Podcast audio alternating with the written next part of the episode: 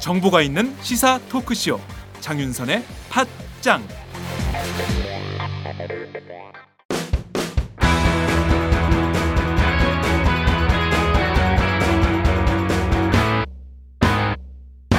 색깔 있는 인터뷰 색깔 있는 인터뷰 시작하겠습니다. 미국과 쿠바가 53년간의 적대 관계를 청산하고 국교 정상화에 나서기로 전격 선언을 했습니다. 양국이 외교 관계를 단절한 1961년 이후 53년 만에 냉전 종식을 선언한 셈인데요. 이것을 두고 국제사회는 일제히 환영 입장을 밝히고 있습니다. 미국과 쿠바의 관계 정상화 이것에 힘입어서 북미 관계도 정상화되지 않을까 이런 기대감이 있었지만 이것은 역시 소니 사태로 역풍을 맞고 있는 상황이 아닌가 싶습니다. 오늘은 미국과 쿠바의 국교 정상화 그 정치적 의미를 살펴보도록 하겠습니다. 한신대 국제관계학과의 이혜영 교수님을 연결합니다. 이 교수님 나와 계신가요? 안녕하세요. 네. 예. 아, 맨날 그 저희가 아, 직접 뵙다가 전화로 연결하니까 또 다릅니다. 예. 예. 예. 교수님, 자, 쿠바하고 미국 53년간의 적대 관계를 청산하고 드디어 국교 정상화에 나섰습니다. 우선 이 예. 선언을 좀 어떻게 보셨습니까? 글쎄요. 그 그건, 그건 반세기에 달하는 적대 관계가 네. 이렇게 쉽게 풀릴 수도 있는데 왜 그럼 지난 반세기 동안에 어, 그런 어떤 어리석은 적대 관계를 양국이 지속했는지 물론 기본적인 원인은 미국에 있죠. 왜냐하니까 네. 그 사회주의 혁명 직후에 카스트로 정권을 붕괴시키기 위해서 무력으로 네. 당시 케, 네디 네. 대통령이죠. 네. 케네디가 그 피그만에 한 네. 1,500명 될 겁니다. 음. 그 망명한 쿠바인들을 무장시켜서 들여보냈잖아요. 음. 그러다가 그 거의 다 뭐 그쪽에 상당수가 죽고 그다음에 네. 다 체포되는 그래서 네. 나중에는 미국이 몸값을 주고 그 음. 포로들을 석방 석방시키는 이런 어이없는 일이 네. 어, 당시 있었거든요. 네. 아마 모르게도 그 케네디 정권이 어, 저질렀던 가장 어리석은 음. 일들이 일 중에 하나가 이 피그만 침공 무력으로 타국 정부를 붕괴시키려고 했던 거죠. 네. 쿠데타, 쿠데타 네. 군대였는데 네. 그 직후에 이제 그그 그, 그 직후에 이제 소련의 미사일을 쿠바에 배치하면서 이른바 네.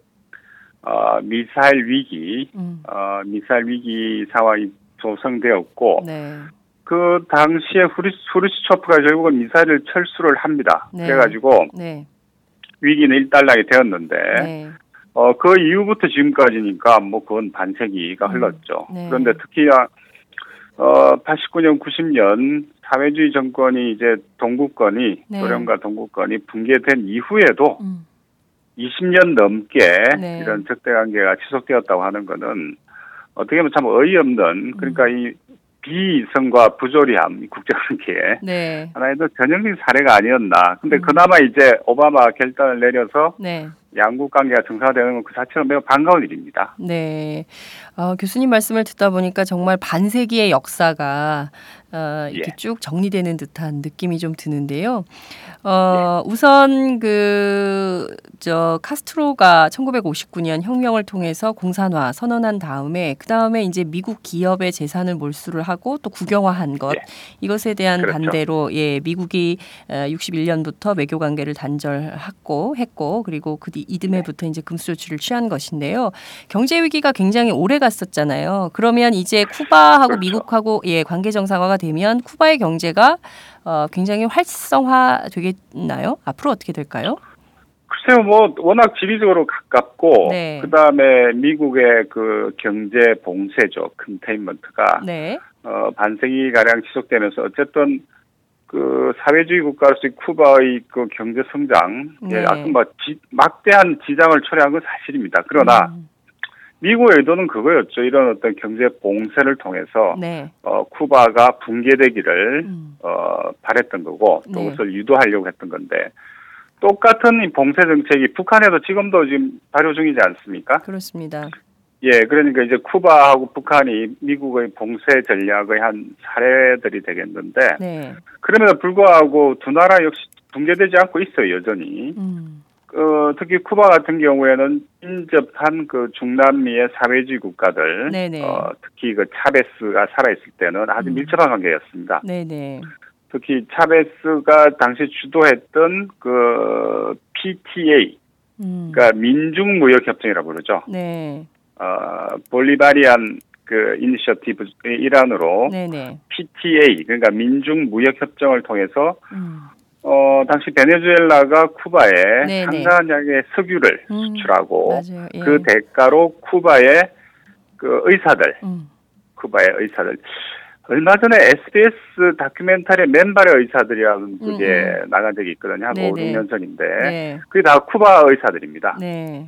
그 쿠바 아바나에 있는 라틴 아메리카 의대, 음. 의대, 의대에서 양성한 아주 수준 높은 그 음. 안과 의사들이 네네. 대거 베네수엘라에 들어가는 거죠. 음. 이런 식으로 어, 인접한 사회주의 국가와의 어떤 관계를 통해서 쿠바는 붕괴되지 않고 네. 비록 잘 사지 못하지만은 네. 고르게 잘 못 사는 그런 나라가 만들어진 셈이죠. 네. 그러니까요. 나름대로 이 봉쇄 정책을 뚫기 위해서 많은 노력을 했고 그 중에서 대표적인 게 유기농, 도시농업 뭐 이런 것들이 예. 굉장히 큰 주목을 받기도. 했고 맞습니다. 예. 에, 예. 이 쿠바의 아바나에 가면은 도심 곳곳에 논밭 아니 밭들이 예. 있더라 뭐 예. 이런 얘기를 하던데요. 예. 예. 그러니까 예. 이제 뭐 그런 방식으로 여러 가지 활, 그 활로 모색을 했었던 것 같은데 앞으로 이렇게 북한하고도 쿠바는 그 무역 협정이 체결돼 있습니다. 자유 무역 협정. 음, 아, 네. 그러니까 아, 자유 무역 협정은 네. 뭐 우리만 하는 게 아니라 뭐 저기 사회주의 나라도 다 하는 거거든요. 네. 예를 들어서 아까 말씀드린 그 PTA 네네. 민중 People's Trade Agreement라 돼 있는데 네. 그제 1조가 뭐냐면은 모든 관세 비관세 장벽을 없앤다. 이게 제 1조예요. 아, 그래요. 나, 아주 짧은 짤막한 그 협정문인데 네. 우리 같은 한미나 한EU FTA 협정문은 수천 페이지에 달하지 않습니까? 네. 그런데 쿠바하고 베네수엘라, 볼리비아 이런 나라가 체결한 민중 무역 협정은 뭐 두 페이지인가 그밖에 안 돼요. 그 짧고 굵게 협력하는 국가들인가 네? 보죠. 아니 간단하죠. 왜냐하니까 무역 협정이니까 무역 네. 협정 원래 길 음. 이유가 없는 거죠. 음. 근데 우리는 왜 이렇게 정치적으로 함의를 많이 담아서 그런지 수천 페이지 그러니까 예, 네. 이렇게 달하는지 모르겠습니다. 어찌됐든 이번에 그 양국이 국- 국교 관계를 정상화함에 따라서 쿠바에도 경제적으로는 굉장히 큰 이익이 생길 수 있겠다라는 기대도 좀 해봄직한 이런 상황이다. 음, 가능한 이야기죠. 가능한 음. 이야기죠. 왜냐하니까 이렇게 네. 이 자유무역이 좋은 의미의 자유무역이 네. 어, 이루어지고 그 다음에 미국이 너희 쿠바 여행이 네. 자유화되면은 네. 어, 지금보다 훨씬 많은 어떤 관광 수입이 있을 겁니다. 음, 그리고 이게 또 기본적으로 긍정적인 시그널이기 때문에 네. 다른 어떤 유럽 국가라든지 유럽이야 물론 뭐 자유롭게 쿠바로 올 수, 왕래할 수 그렇죠. 있지만은 예. 사실 지금 쿠바하고 국교가 안, 수교가 안 된 나라가 지금까지는 미국, 이스라엘, 그 다음에 한국 아닙니까? 그렇죠. 그러니까 정말 쪽팔린 일입니다. 미국 눈치 보느라고 네. 지금까지 예. 수교를 안 하고 있었던 거죠. 네. 그 뭐 이스라엘이야 뭐 기본적으로 뭐 국정학에서 언제나 미국 편이니까 네. 그렇다 치더라 특수관계니까 우리는 네. 왜 그랬는지 네. 참- 미국 눈치 보느라고. 미국 네, 간단 미국이 하지 말라니까 안 하는 겁니다. 네. 못했던 거죠. 예. 실제로 그, 그, 저, 참, 정말 재밌는 포인트가요. 이렇게 미국이 쿠바하고 국교 정상화를 하니까 그 다음에 바로 이어서 외교부 관계자가 우리도 쿠바와 이제 예. 예, 국교 정상화를 하겠다라는 얘기를 기자들한테 했습니다. 그러니까 그, 예. 그 바로 이어서 이제 그렇게 하는 것을 보면서 참 그럼 북한 문제는 어떻게 할 거냐 그거에 대해서는 여전히 답이 없고 그건 이제 북미 관계가 그러니까 개선되면 이게 그 다음에 하겠죠. 예, 그러니까 이제 또 이제 왜냐니까 남북 관계가 북미 네. 관계의 종속 변수라고 하는 게 여실히 증명됐지 않았습니까? 네. 이- 이번 이 멘트를 통해서 예. 북미 관계가 개선이 돼야 남북 관계도 개선된다고 하는 거는 이건 스스로 외교를 뭐그 자주권이라 말해도 좋- 좋아요, 그거는 네. 어쨌든 외교권은 외교에 대한 이 자주적 권리를 포기했다는 이야기죠. 남북 관계를 풀어서 북미 관계를 아니라 거꾸로 네. 거꾸로 어 미, 미국과 북한 관계가 풀려야지 남북 관계가 풀린다고 하는 이거는 참 음. 당연한 일입니다. 네.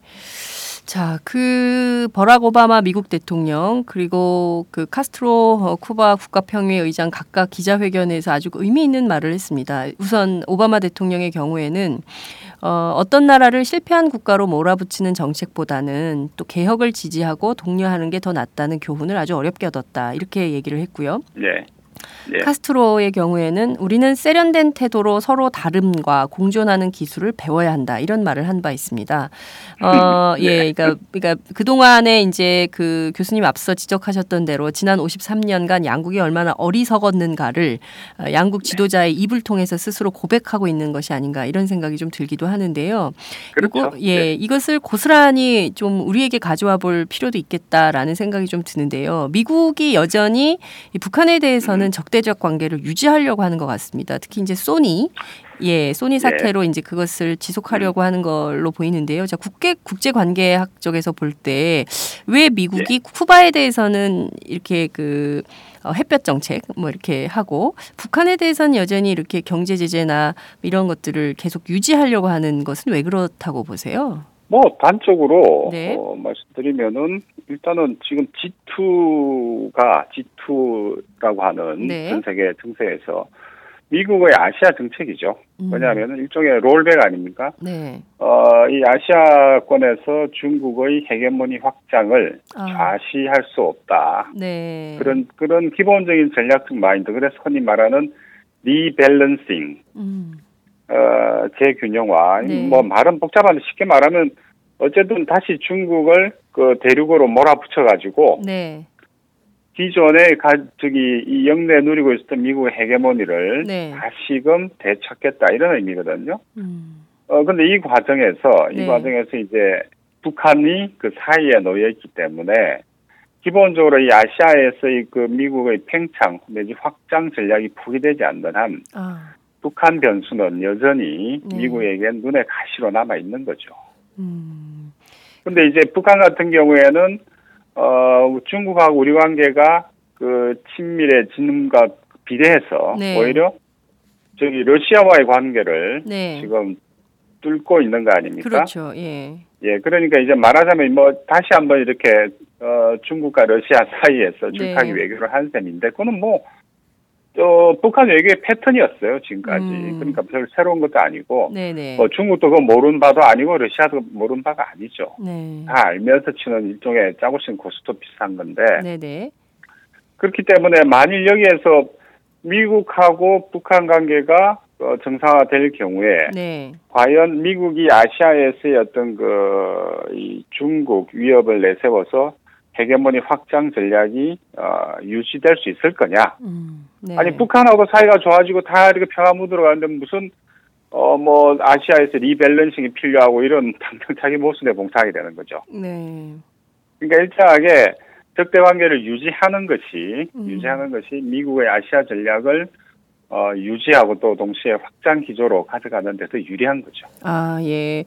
그 일각에서는 북한이 북한이 여전히 그 핵무기 개발을 를 노선을 유지하고 있기 때문에 미국이 어쩔 수 없이 북한에 대해서 그런 정책을 쓸 수밖에 없는 거 아니냐 이런 생각도 하고 있는데 그게 아니라 실질적으로는 미국의 대아시아 정책의 일환으로 북한에 대해서 그런 방- 정책을 그렇죠. 있는 것이다. 왜냐니까 네. 어, 미국의 어, 북한 정책은 네. 북한 정책은 기본적으로 미국의 아시아 전략의 하위 종속 변수거든요. 음. 그러니까 그 상위 변수가 아시아 전략이기 때문에 아시아에서의 그 미국이 안 말씀드린 rebalancing이라고 네. 하는 어 아시아 회귀 전략 네. 이게 기조가 바뀌지 않는다면은 그 하위 종속 변수인 북한 정책이 어, 음. 바뀔 가능성이 낮죠 음. 현재로서는. 네. 그렇다면 앞으로 북한의 고립, 북미 관계 개선은 차치하더라도 북한의 고립은 계속될 가능성이 높다 이렇게 전망하십니까? 그렇죠. 일종의 지금까지 해왔던 그 전후 미국이 해왔던 그 50년에 마찬가지 똑같아요. 저기 쿠바하고 50년 더 됐죠 지금. 네. 어, 북한 봉쇄 정책은 계속되겠죠. 음. 오히려 더 강화될 겁니다. 네. 어떤 방식으로 나올까요? 어찌됐든 북한도 어 물론 이제 그 유엔 유엔 인권 네. 결의안 문제를 가지고 반발하고 있고 또 이런 상황이긴 한데 이를테면 어떤 방식으로 더그 극단화될 거라고 전망을 하시나요? 근데 기본적으로 뭐 지금까지 해봤던 인권 제국주의, 인권 어, 제국주의. 예. 예, 어, 어, 인권을 핑계로 삼은 인권 이야기 나오니까 당장 얼마 전에 그 물고문 네, CIA. 그 이제 예. 예, CIA 물고문이 금방 튀어나오는데 네. 어, 아무튼 이, 야- 이 철장의 양면적이죠. 음, 강대국 외교라고 하는 게 네. 어, 그때 그때 달라지고 네. 아무튼 어, 인권 제국주의적인 이런 프로치는 계속할 겁니다. 그 다음에 어, 이제 미- 북한 입장에서는 지금까지 이제 중국이라고 하는 보호막 그게 이제 주요했다면 지금 앞으로는 뭐 러시아의 보호막에 의탁할 수도 있고 아니면 양자 사이에서 왔다 갔다 하는 네. 줄타기 음. 형태의 어떤 외교. 그 과정에서 이제 남북 문제는 핵심은 네. 제가 보기에 남북 관계에 있는 건데 네. 지금 현재 우리 박근혜 정부가 이걸 풀 의사가 의사와 어떤 능력이 없는 거 아닙니까? 음. 그렇기 때문에 이건 뭐 계속 갈 겁니다. 네. 이를테면 당분간 근데 북한에 대해서 박근혜 대통령 계속 통일 대박론을 외치면서 예, 네, 주장을 네. 하고 있는데 그와 관계없이 북한에 대한 압박이나 뭐 이런 고립 이 문제는 이제 앞으로 계속갈 수밖에 없다 이런 전망을 해주고 계십니다. 자 예. 그런데 그 어찌됐든 한반도는 다자 외교가 굉장히 중요하고요. 그래서 네. 예, 다자 외교 무대가 굉장히 중요한데 육자 회담이나 이런 것들이 전혀 이제 힘을 효력이나 힘을 발휘하지 못하면서 예. 어 어찌됐든 국제 관계에서 북한은 계속 고립되고 남북 관계는 계속 냉전 모드로 이렇게 유지가 된다면 여전히 좀 밝은 전망을 내년에도 해볼 수 없겠다 이런 우울한 전망을 할 수밖에 없는 상황인 거네요. 그렇죠. 원- 원래 남북한 각각이 네. 그 실력이 충분하다면 양자가 푸는 게 맞죠. 음. 다시 말해서 한반도 문제는 한반도 내부 내부에서 네. 푸는 게 맞는데 그 네. 양자 그 능력이 안 되기 때문에 음. 결국은 이 다자 틀에 얹어가지고 문제를 어, 풀다기보다는 문제를 봉인시킨 거죠 지금까지는. 봉인. 예, 일단 요, 요 현상 유지를. 더 네네. 이상 어떤 긴, 군사적 긴장이라든가 이런 거를 어, 격화시키는 게 모두에게 이익이 되지 않기 때문에 네. 현 상태를 어, 봉인하는 그런 음. 방식이었던 다자틀. 네. 그런데 이 다자틀이 살짝 붕괴돼 버렸거든요. 그렇죠. 전혀 기능을 못 하고 있는 거 아닙니까? 음. 네. 그리고 이제 중국은 계속 이 다자틀을 가지고 다시 꺼내들고 있지만 미국이 싫다고 하니까 네. 미국은 다자틀보다는 지금의 어떤 대결, 긴장, 적정 긴장 네. 이 오히려 훨씬 더 이익이죠. 왜냐하니까 어, 적정한 긴장은 무엇보다도 미국 내의 어떤 그 매파들, 강경파들 네. 한테 그뭐 자양분이 되는 거고 음. 동시에 적정 수준의 긴장 관리야말로 네. 남북한 정권 각자에게도 다 이익이에요. 아 그렇게 보십니까? 예. 뭐 음. 굳이 뭐 문제를 해빙 해빙 모드로 갈 필요가 없는 거죠. 지금 국면에서 단지 예, 단지 그 긴장의 수준을 네. 수준을 네. 관리하는 것이 음. 어 사실은 미국도 그렇고 우리 남한의 우파 정권도 그렇고 음. 북의 김정은 정권도 그렇죠. 음. 유리하죠, 그게 더. 네. 아, 교수님 예, 말씀을 듣다 보니까 굉장히 끔찍한 끔찍한 시대에 살고 있다라는 생각이 예, 좀 드는데요. 예. 어찌됐든 오- 문제는 안 푸는 게 안 푸는 게 못 푸는 게 아니라 안 푸는 게 오히려 네. 어, 낫다고 생각하는 정치 세력이 정권을 잡고 있는 한 네. 문제는 안 풀릴 겁니다. 네.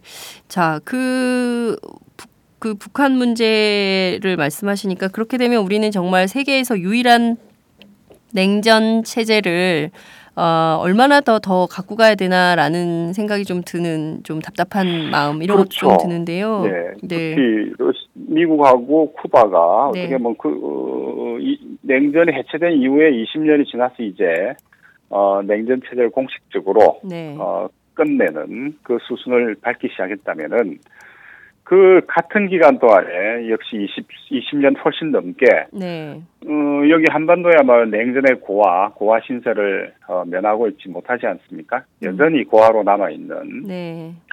어, 그렇기 때문에 뭐 당분간은 네. 이런 어떤 시스템 체제를 음.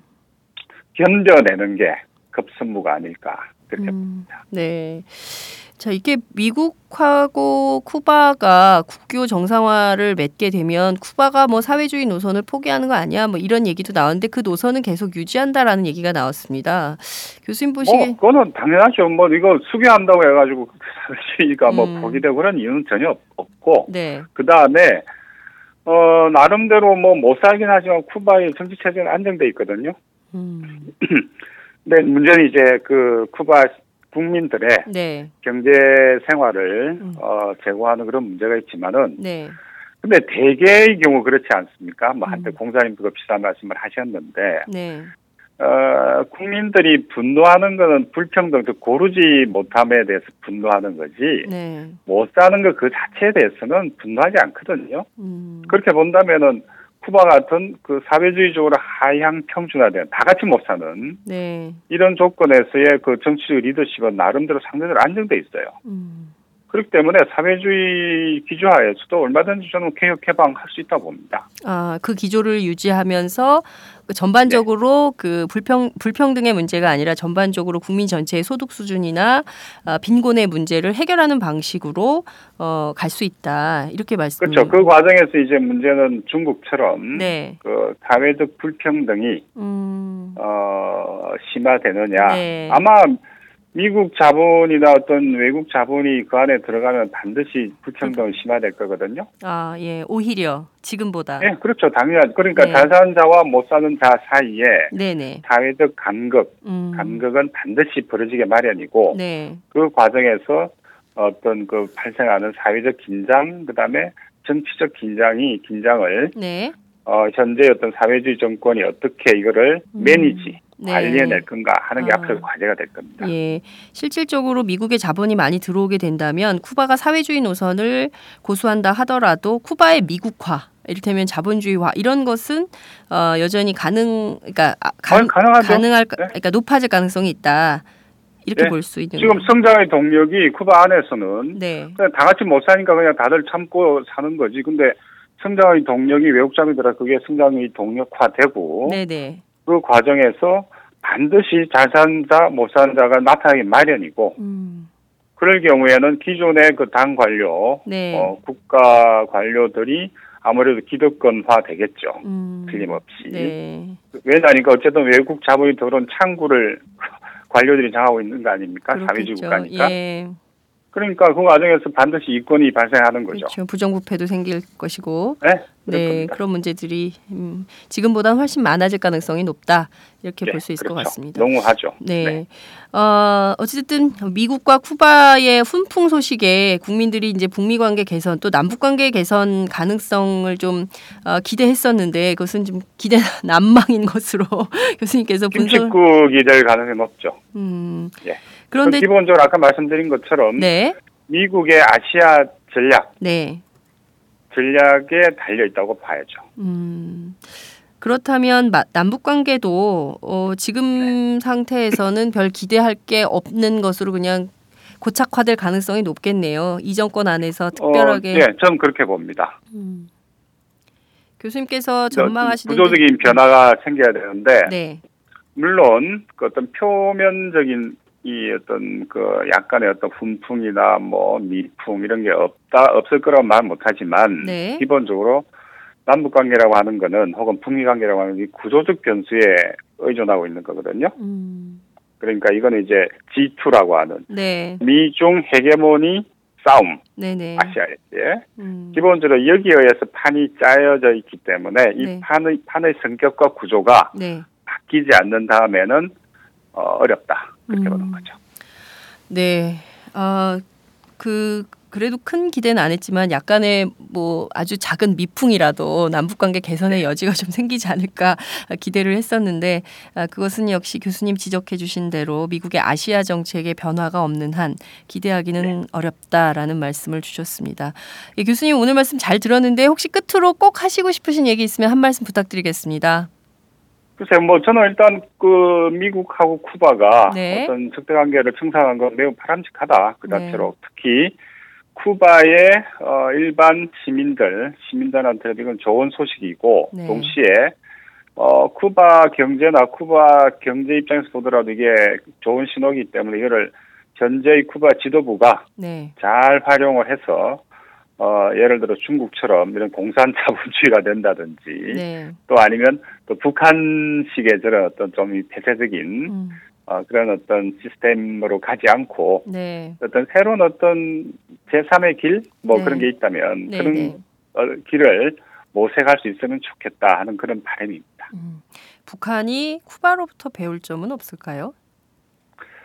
어, 글쎄요, 뭐, 양국이 양, 북한하고 쿠바 관계가 좋으니까 기본적으로 어쨌든 그 가장 중요한 어떤 국교, 동맹 국가이기도 하고, 네. 그렇기 때문에 뭐, 뭘 배운다기보다는 어쨌든 북한 입장에서도 어, 일정한 수준의 개혁 개방은 불가피하니까 네. 어쨌든 쿠바 사례를 한번 잘, 잘 지켜보는 것도 도움이 되겠죠. 네.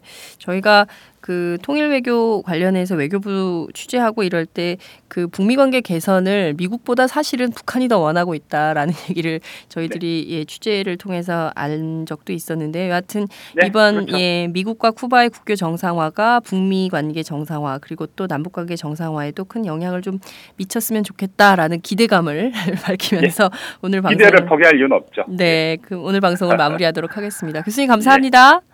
고맙습니다. 네, 지금까지 한신대 이혜영 교수님과 함께했습니다. 안녕하세요. 장윤선의 팟짱 애청자 여러분.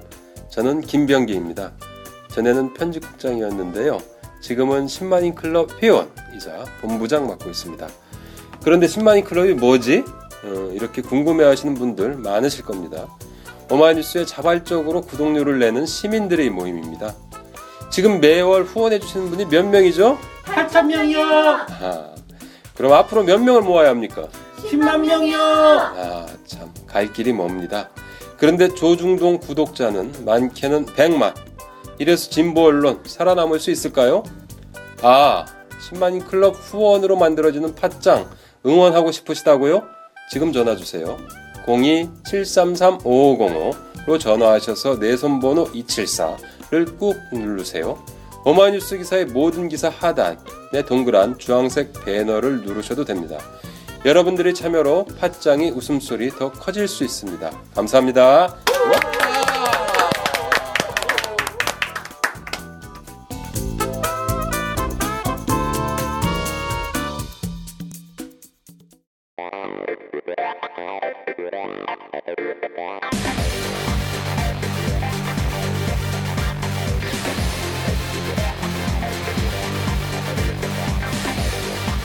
정보가 있는 시사 토크쇼. 장윤선의 팟짱